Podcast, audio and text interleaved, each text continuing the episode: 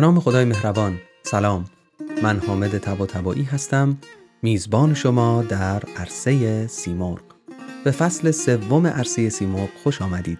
از اینکه در دو فصل اول همراه من بودید و از اینکه در فصل سوم همراه من خواهید بود بسیار سپاسگزارم. در این قسمت می‌خوایم درباره یک شاعری به اسم شاطر عباس صبوهی صحبت کنیم. اما حالا شما خواهید دید که صحبت کردن از شاطر عباس صبوهی در واقع صحبت کردن از خیلی از شعراست امیدوارم که بشنوید و لذت ببرید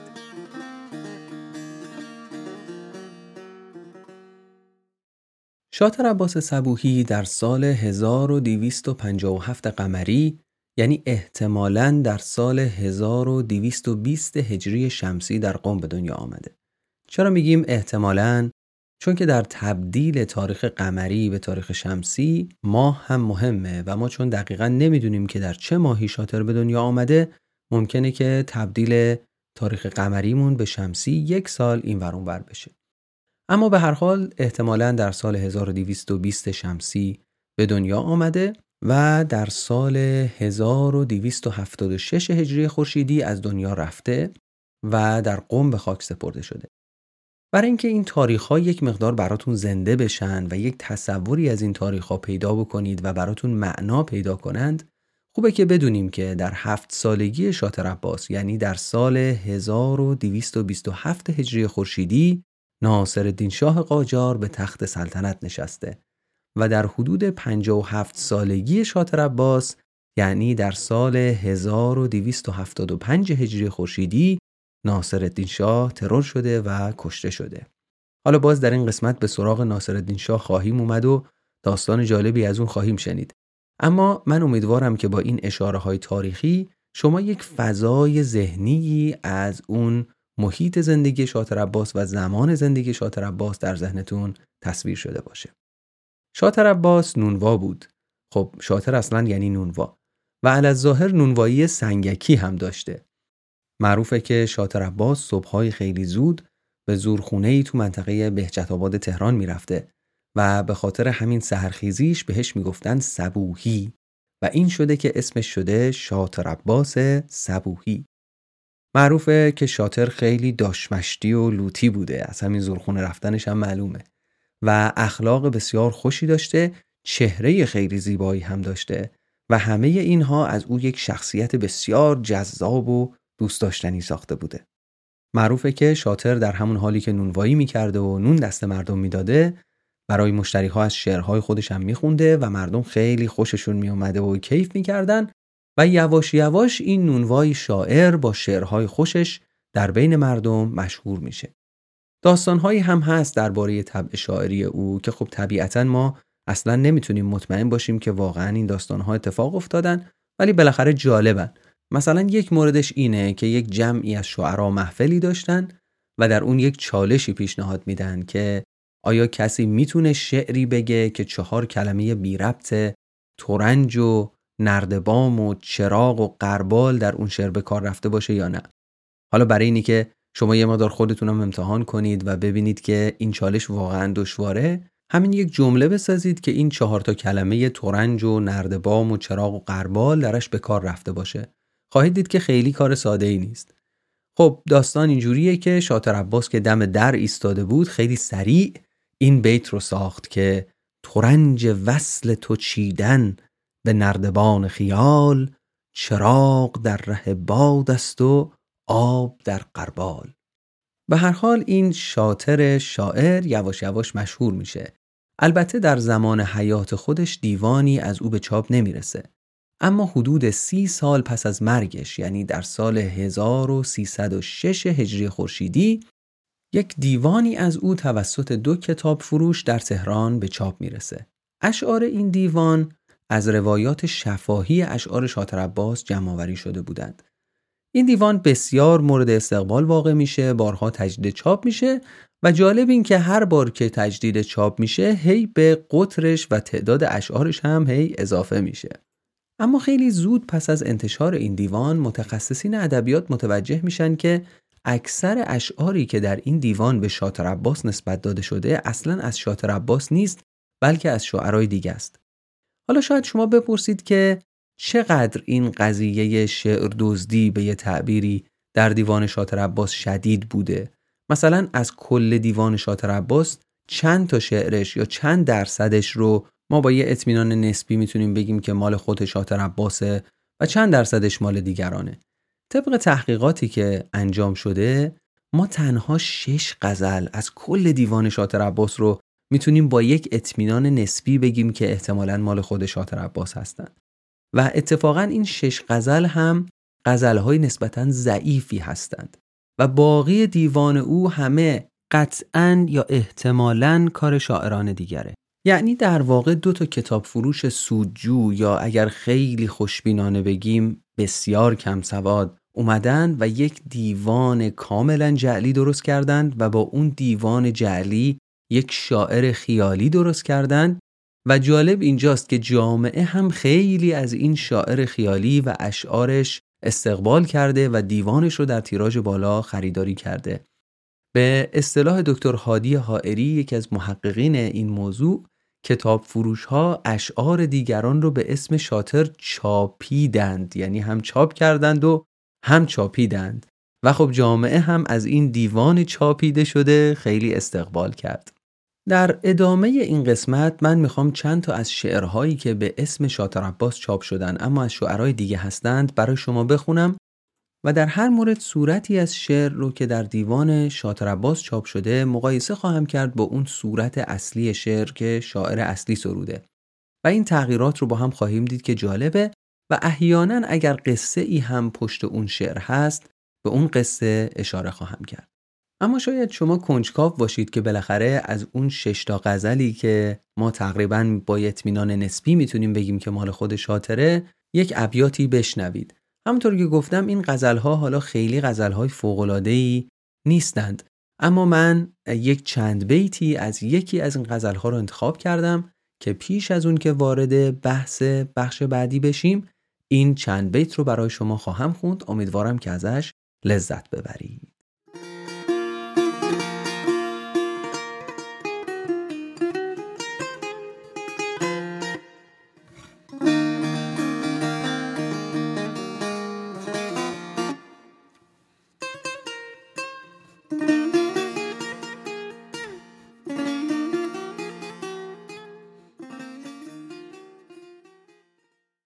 نیست او را سر مویی سر دلداری ما. کار شد سخت مگر بخت کند یاری ما. همه شب تا به سحر از غم رویت شادیم به امیدی که بیایی تو به غمخواری ما. تو که چون سرو ز آسیب خزان آزادی چه غمی باشدت از حال گرفتاری ما؟ چشم فتان تو را دوش بدیدم در خواب. ای بسا فتنه که برخاست ز بیداری ما.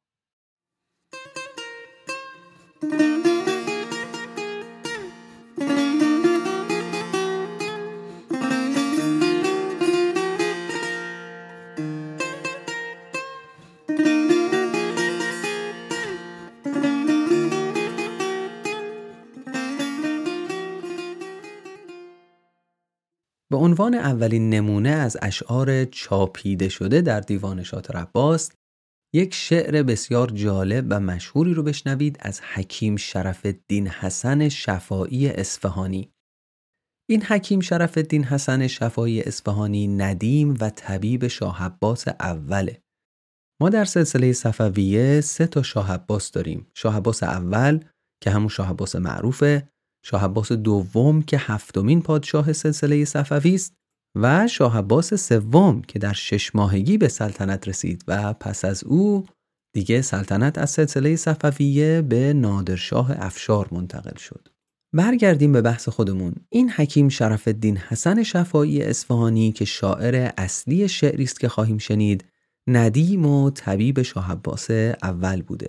اول من شکلی از این شعر رو که مشهوره و به اون شکل در دیوان شاطر عباس اومده برای شما خواهم خوند. احتمالا بسیاری از شما این شعر رو به این صورت شنیده باشید و بعدش میریم به سراغ نسخه اصلی و سروده حکیم شرف الدین. اما شکلی از شعر که در دیوان شاطر هست اینه مرجان لب لعل تو مرجان مراقوت یاقوت نهم نام لب لعل تو یاقوت. قربان وفاتم به وفاتم گذری کن. تابوت مگر بشنوم از رخنه تابوت. یه بار دیگه این شعر زیبا رو بشنویم. مرجان لب لعل تو مرجان مراقوت یاقوت نهم نام لب لعل تو یاقوت. قربان وفاتم به وفاتم گذری کن تابوت مگر بشنوم از رخنه تابوت. اما اصل این شعر که از شرف الدین حسن شفایی است به این شکله. ای تن زده لعل تو بر حقه یاقوت. حقه یعنی ظرف. ای تن زده لعل تو بر حقه یاقوت. یاقوت لب لعل تو مرجان مراقوت. یاقوت لب لعل تو چون آب حیات است. یاقوت کنم نام لب لعل تو یاقوت. ماروت گر از دیده ماروت بدیدی. ماروت یک فرشته هست در قرآن که مشهور به جادوگری. ماروت گر از دیده ماروت بدیدی صد جادویی آموختی از نرگس جادوت. قربان وفاتم به وفاتم گذری کن. تابوت مگر بشنوم از رخنه تابوت. شعر بعدی که براتون خواهم خوند باز شعری است که در عموم خیلی معروفه. من اول ابیاتی از اون رو به صورتی که در دیوان شاطر آمده و مشهورتره برای شما می‌خونم. و بعد شاعر اصلی رو معرفی می‌کنم و داستان جالبی درباره این شعر خواهیم شنید. فقط یک نکته رو بگم که برای فهم یکی از بیتها توجه به این نکته لازمه. در قدیم که با قلم و دوات می نوشتن و روی ورقه های از جنس پوست می نوشتند هر جا که نوشته غلط می شده این نوشته رو می‌تونستند با آب دهنشون و به اصطلاح با مکیدن پاک بکنن. و از این نکته در یکی از ابیات استفاده شده. بریم به سراغ شعر. روزه دارم من و افتارم از آن لعل لب است. آری افتار رتب در رمضان مستحب است. روز ماه رمضان زلف میفشان که فقیه بخورد روزه خود را به خیالی که شب است. زیر لب وقت نوشتن همه کس نقطه نهد. وین عجب نقطه خال تو به بالای لب است. یارب نقطه لب را که به بالا بنهاد نقطه هر جا غلط افتاد مکیدن ادب است ابیات دیگری هم داره اما بریم به سراغ اصل شعر که از فسیح و زمان شیرازی است و داستان جالبی که درباره این شعر وجود داره. فسیح و زمان شیرازی از شعرای زمان قاجاره. علاوه بر اینکه شاعر خوبی بوده، آواز بسیار خوشی هم داشته. در دوره نوجوانیش در یک سال مونده به قتل ناصرالدین شاه یک روز به همراه ملیجک ندیم معروف ناصرالدین شاه حالا نمی‌دونم چجوری راه پیدا می‌کنند به حرم سرای ناصرالدین شاه. حالا این دوتا نوجوان هستند و همه حرم سرای ناصرالدین شاه. فسیح زمان شروع می‌کنه به آواز خوندن برای زنان حرم سرا و این بیت رو می‌خونه و شما ببینید که چقدر انتخاب بیتش ظریف و زیباست. می‌خونه که شکست بالتر از من میان مرغان نیست. دلم خوش است که نامم کبوتر حرم است. و بعد از اون که خیلی خلاصه استقبال میشه و مجلس خیلی گرم میشه فسیح و زمان شروع می‌کنه به خوندن غزل مورد بحث ما. روزه دارم من و افتارم از آن لعل لب است. آری افتار رتب در رمضان مستحب است. می‌رسه به این بیت و به این شکل که روز ماه رمضان زلف میفشان که عوام بخورد روزی خود را به خیالی که شب است. عوام به جای فقیه. فسیح زمان وقتی که آواز میخونده ظاهر چشمانش رو میبسته. یه دفعه چشمش رو باز می‌کنه و خلاصه می‌بینه که چشمتون روز بعد نبینه. همه حرم سرا به ادب واستادن و ناصر الدین شاه هم وسط در ورودی واستاده و داره نگاه می‌کنه. حالا شما حال فسیح و زمان رو وسط حرمسرای ناصرالدین شاه در این لحظه تصور بکنید. ناصرالدین شاه نگاه می‌کنه و بعد از یه سکوتی لب باز می‌کنه میگه بچه سید فقیهش کن و میره بیرون. و به این ترتیب کلمه آخر بیت دوم به دستور ناصر شاه از عوام به فقیه تغییر می‌کنه و میشه روز ماه رمضان زلف میفشان که فقیه بخورد روزه خود را به خیالی که شب است. و این تغییر واقعا تغییر خوشی است و نشون دهنده طبع لطیف شاعری ناصرالدین شاهه. یک نمونه دیگه از اشعار چاپیده شده در دیوان شاطر عباس یک شعر خیلی لطیفی است از سخای هندی. فقط دو بیت زیباترش رو براتون می‌خونم. میگه که در شب هجر تو شرمنده احسانم کرد. دیده از بس گوهر اشک به دامانم کرد. سرگذشت شب هجران تو گفتم باشم آنقدر سوخت که از گفته پشیمانم کرد. و در دیوان شاطر این بیت هم اضافه شده که تا که ویران شدم آمد به کفم گنج مراد. خانه سیل غم آباد که ویرانم کرد.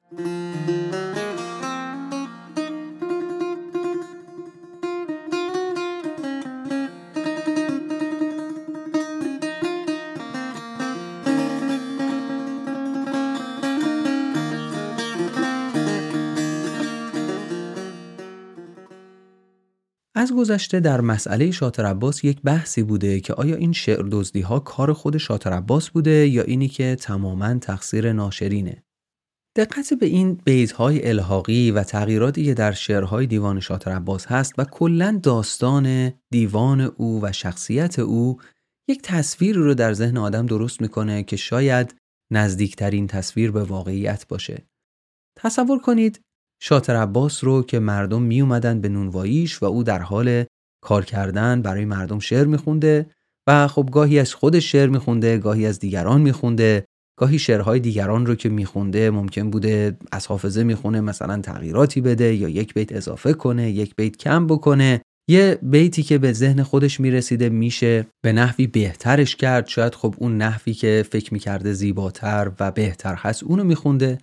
به هر حال او دستش تو خمیر نونسنگک بوده و داشته نونسنگک دست مشتری می‌داده و حالا خیلی بحث نسخه شناسی و اینکه این شعر دقیقا از کی هست و اینا مطرح نبوده. او داشته مشتری داریشو می‌کرده. ضمنا معروف هم هست که شاتر خیلی حالا سواد آنچنانی هم نداشته چه بسا خیلی وقتا اشتباه می‌کرده در اشعاری که میخونده. خب مردمی که این اشعار رو میشنیدن بعضا ممکن بوده یادشون بره اشتباه کنن یا اصلا بعضیشون خوشذوق بودن. یه بیتی هم خودشون اضافه بکنن یا یک بیتی رو خودشون تغییر بدن. محصولی که به دست می آمده از این روند یک روایت شفاهی بوده از مجموعه از اشعار. اونطوری که جامعه میپسندیده و اونجوری که جامعه دوست داشته به ذهن بسپره. بعدها این روایت شفاهی میافته به دست یک سری چاپخونه دار که خب سودشون در این بوده که این روایت رو تقویت بکنن حتی این روایت رو گسترش بدن. و اونها هم با نهایت سودجویی و نهایت بیسوادی یا شاید ترکیبی از هر دو یا یه مقدار بیشتر از این یه مقدار کمتر از اون به هر حال یک محصولی ارائه میدن که براشون بسیار سودآوره و جامعه هم اون محصول رو خیلی خوب میپذیره و ازش استقبال می‌کنه. و به خاطر دوست داشتنی بودن این شخصیت شاطر عباس به عنوان یک آدم لوتی خوش صورت خوش اخلاق مردمی انتصاب این اشعار به شاطر عباس رو هم جامعه خیلی راحت باور می‌کنه میپذیره. یه ترکیبی است که جامعه دوست داره بپذیره و باور کنه و خب طبیعتا میپذیرش و باورش می‌کنه.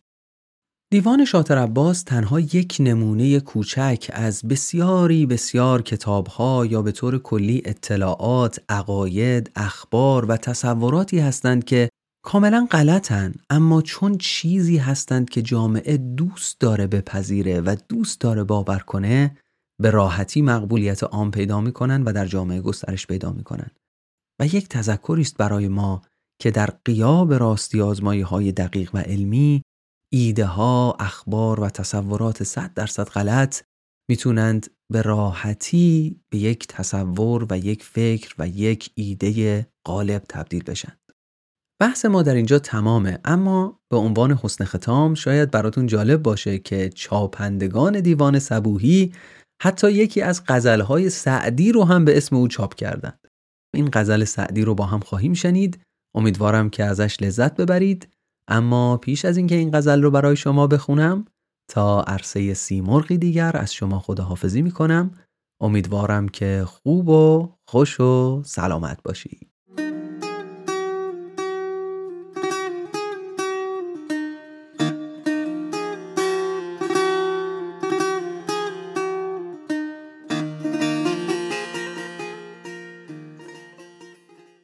دو چشم مست تو که از خواب صبح برخیزند هزار فتنه به هر گوشه ای برانگیزند.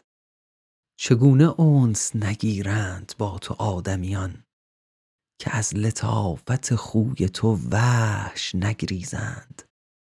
چنان که در رخ خوبان حلال نیست نظر حلال نیست که از تو نظر بپرهیزند. غلام آن سر و پایم که از لطافت و حسن به سر سزاست که پیشش به پای برخیزند. تو قدر خیش ندانی ز دردمندان پرس که از اشتیاق جمالت چه اشک میریزند. قرار عقل برفت و مجال صبر نماند که چشم و زلف تو از حد برون دلاویزند. مرا مگوی نصیحت که پارسایی و عشق دو خصلتند که با یکدیگر نیامیزند. رضا به حکم قضا اختیار کن سعدی که شرط نیست که با زورمند بستیزند.